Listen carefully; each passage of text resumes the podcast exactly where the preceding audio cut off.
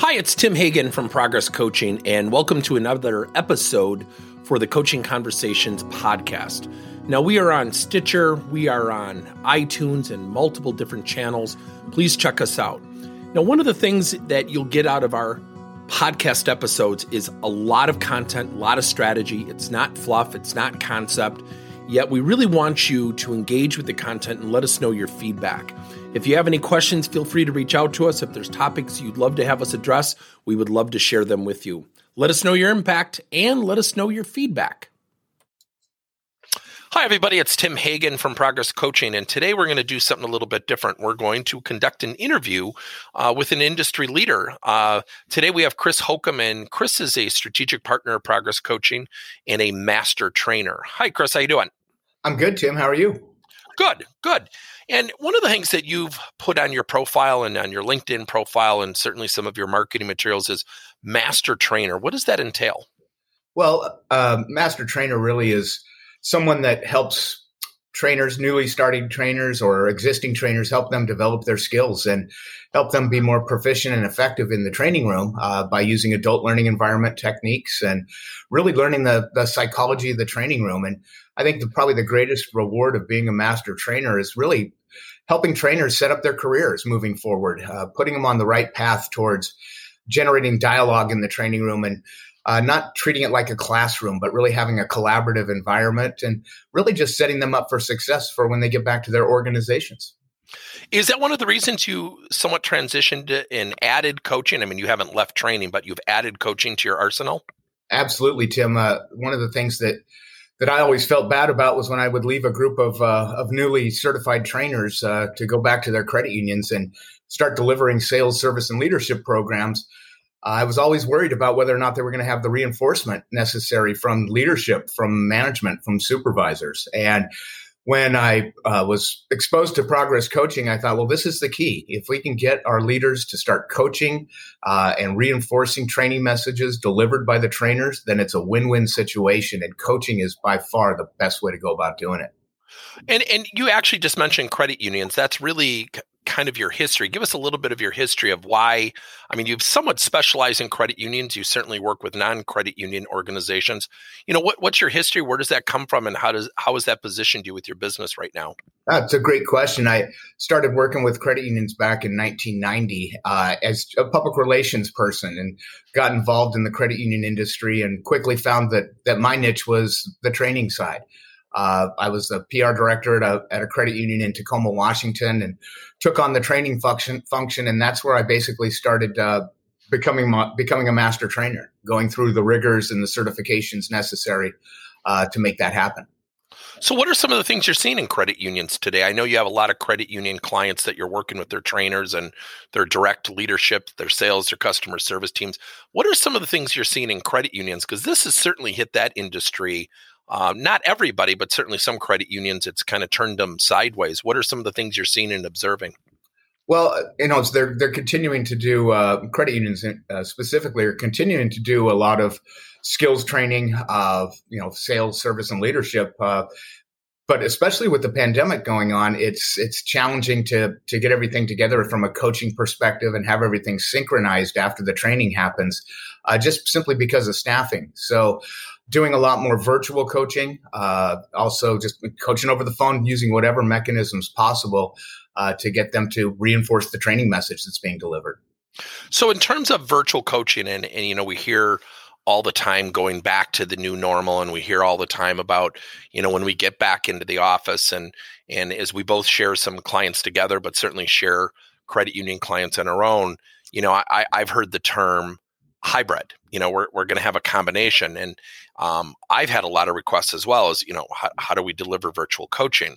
What has been some of your experiences of where you think managers might be struggling with virtual coaching, and equally, maybe even their employees struggling with virtual coaching? What what have been some of your experiences? Well, it, I mean, obviously the the face to face coaching is the best because you can read the nonverbals. You can uh, there's a, a, lot of things, additional things you can pick up on that you might not be able to pick up over the virtual setting. Uh, so I, you know, I, they're they're accepting it because everybody's completely zoomed out right now. Uh, they they they attend, but how dialed in are they because of so many Zoom meetings, so much virtual communication? Uh, that's what we're working on right now. Is how do we refine that uh, and make it even better? Yeah, we've actually had a client, a non-credit union client, does something very interesting, uh, and I'd love to hear your your perspective on this. One week they'll put the video camera on, the next week they will have it off, and so they stagger it because this, you know, like you and I are actually not going to have video in our podcast, but we're looking at each other as we record this. This can be very fatiguing. The second thing is um, they're alternating not only the audio and the video, but they're actually prepping people by sending, you know, questions. Here are the things I'm going to ask you to prep. What are some of the things that you've seen as it relates to virtual coaching?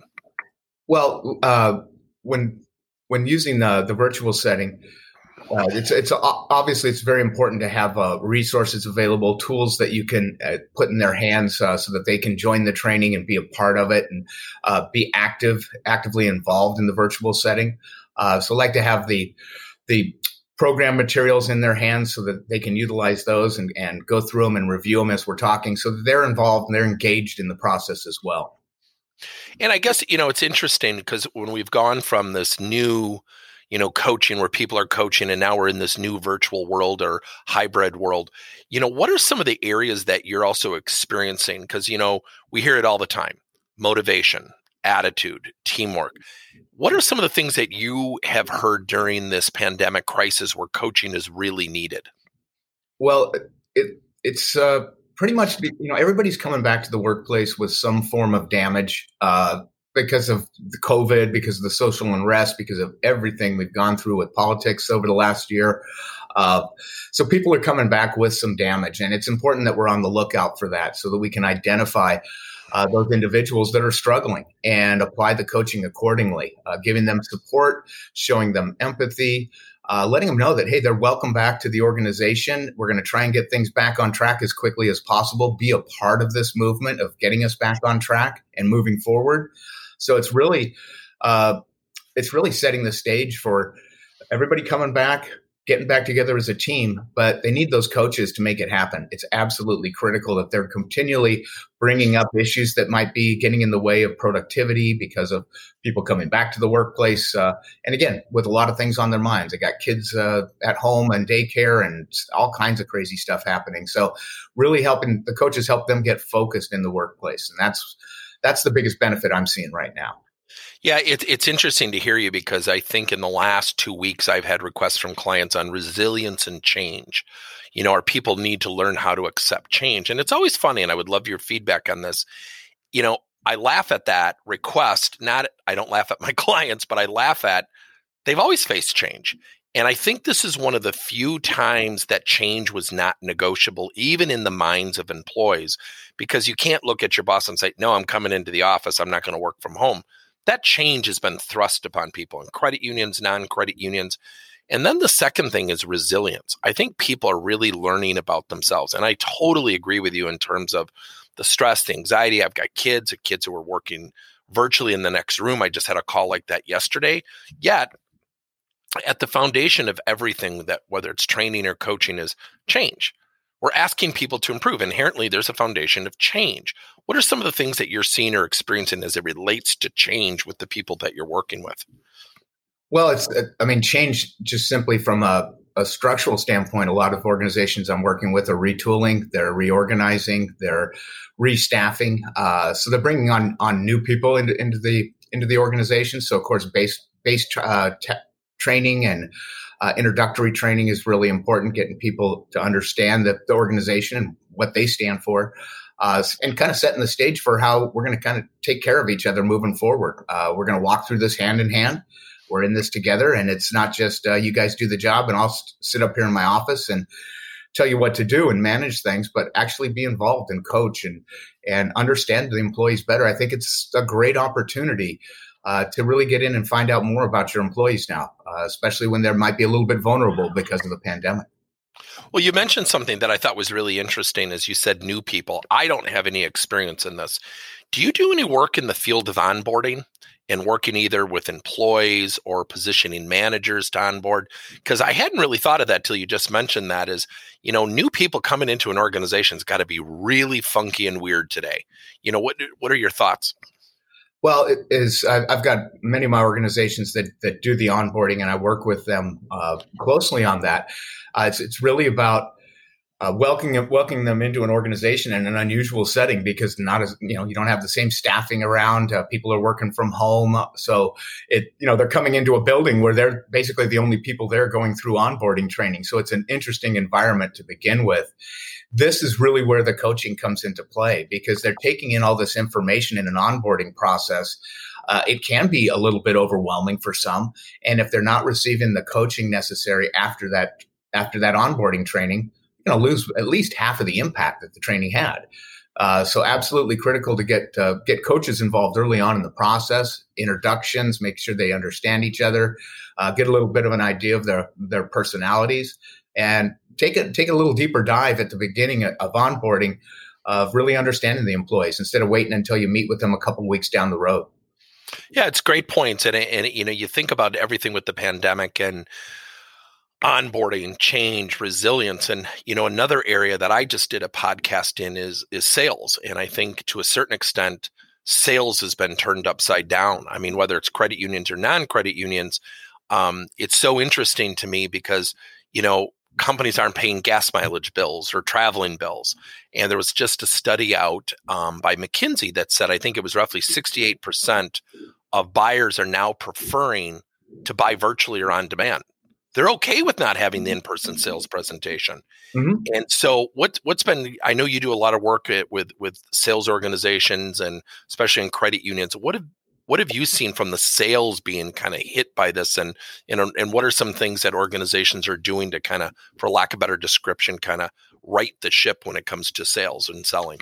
Yeah, it's it's a big challenge, uh, uh, especially in the credit union industry, where so much of their interaction is based on face to face, and you're dealing with member owners, so it's a uh, a little bit di- different environment.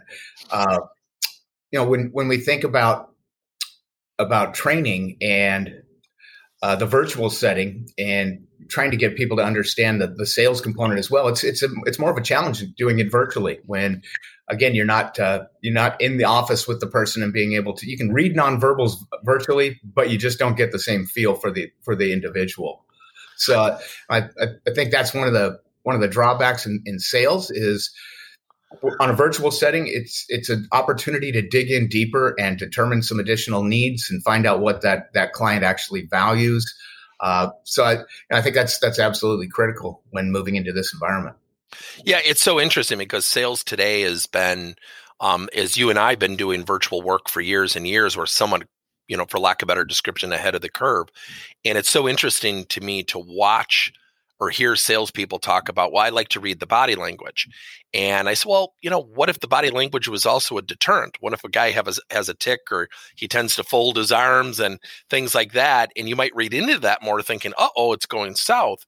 And I think what it's really done, and I would love your insight from your work with your clients, is you know, I think we need to get back to the fundamentals of asking good questions, really listening. You know, like you and I are doing this podcast right now and we're looking at each other on this tool, even though there won't be a video. Um, you and I are very comfortable doing this. I have found, wow, are people uncomfortable being on camera? And the flip side is these are the very people who love to be in front of groups of people selling. And so that transition to that virtual world, even for customers, um, I had one yesterday where the customer absolutely just said, I don't want to turn my camera on. And it, it was a dynamic shift because I felt like I was a radio disc jockey. What are some of the things you're seeing in terms of challenges with sales and the transition to the new selling uh, world? Well, I, I, I think that uh, staying coordinated with with your management because uh, you're out there selling and you're out in the virtual world are we engaging enough? Are, are there leaders and coaches uh, engaging with them to find out what's really going on in their world? What are the challenges they're facing? What can we do to overcome some of those objections that you're running into? So here is an area where coaching is absolutely critical, uh, especially in the in the state we're in today. Having those coaches engaged shows that somebody's got their back, somebody's there to help them out, someone's there to guide them through the process, give them additional skills that they can use to be more successful salespeople. Well, and I and I'm, I, I got to share this with you as a as a quick story, and I think you know the story. Is I have a client that was actually hitting their numbers, and they had to go virtual like the rest of us. And he said, you know, we're now selling, and their their uh, tool of choice is Zoom, and there's certainly other tools out there like WebEx and other tools. And he said, you know, how do I capture that? And I said, well, there's a variety of tools like Kronos. Um, we use Fireflies, and it was so interesting because about two weeks after watching the recordings of actual sales presentations with a company hitting their numbers, he called me up screaming, My gosh, we don't even know what we do. And I'm like, What are you talking about? He said, We literally don't represent our products well. And this is not a pot shot because you and I both serve the role of sales in our companies, and selling's tough. And selling in the virtual world presents some different challenges. Yet it's really interesting because in this new virtual world, and this is now going to come off a little bit as a slight to the selling industry. And I don't mean it that way. We can now capture reality because nobody's going out and visiting with a customer coming back to the office and saying, Chris and Tim, I, I didn't ask good questions. I interrupted the prospect. Oh, by the way, I don't know our products very well. We know that that exists somewhere. Yet this new world is presenting, for lack of better description again, a dose of reality. Your thoughts? I, absolute dose of reality, and you know, being able to uh, sell in the virtual world is challenging. Uh, there, there's more steps you need to take. Uh, there's follow up involved that's absolutely critical in virtual selling. Uh, so the shift is happening. Uh, it's it, it's happening slowly for some organizations. Uh, I think that's a that's our responsibility is to get in there and let them know the value of, of coaching, the value of training, and how that can apply in the virtual world in an effective manner. Yeah, absolutely. Well, you have a pretty uh, wide background in terms of the things that you're doing for clients. Give us a 30 to 60 second overview of kind of your sweet spot, what you like to do with companies where you feel like you've brought some uh, value to your clients. And, and equally as important, you know, how does someone get a hold of you? Yeah, uh, great question. What, what we try to do at Morrison Morrell is provide our clients and, and predominantly credit unions with affordable world class training and coaching.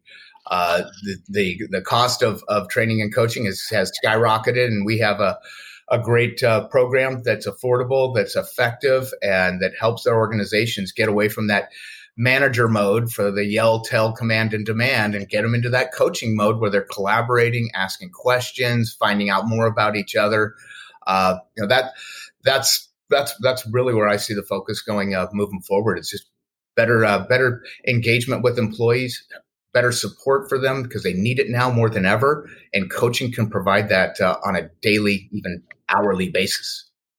Awesome. Well, you know, for our audience, one of the things I want to share is that I've actually worked with Chris and seen Chris in action. And uh, in the podcast, what we'll do is we'll put Chris's contact information, his website, and it, it's really important. And I think Chris just summarized it beautifully. Is that you know, in a really weird way, people um, ask, and I just had someone ask me yesterday, you know, how's your business? Almost like in this apologetic tone. I said, actually, business is great. Sadly, this pandemic crisis has pushed people to the forefront. We've really realized people need empathy, they need help with anxiety and stress.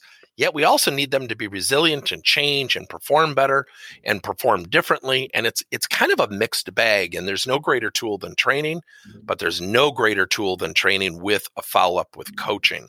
So uh, I want to welcome uh, people to you know share this podcast, and I want to thank you for your time, Chris. Great, great discussion. I really appreciate it. Thanks again. My pleasure, Tim. Thank you for listening to another episode of Coaching Conversations by Tim Hagen and Progress Coaching. Now, our company is always coming out with new and innovative solutions to help leaders coach their employees. And recently, we just created a new service called Coach to You, where leaders can pick and choose topics and assign seven to 21 day programs for employees to learn and, more importantly, apply actions and then reflect and share what they're going to do going forward as a result of the learning.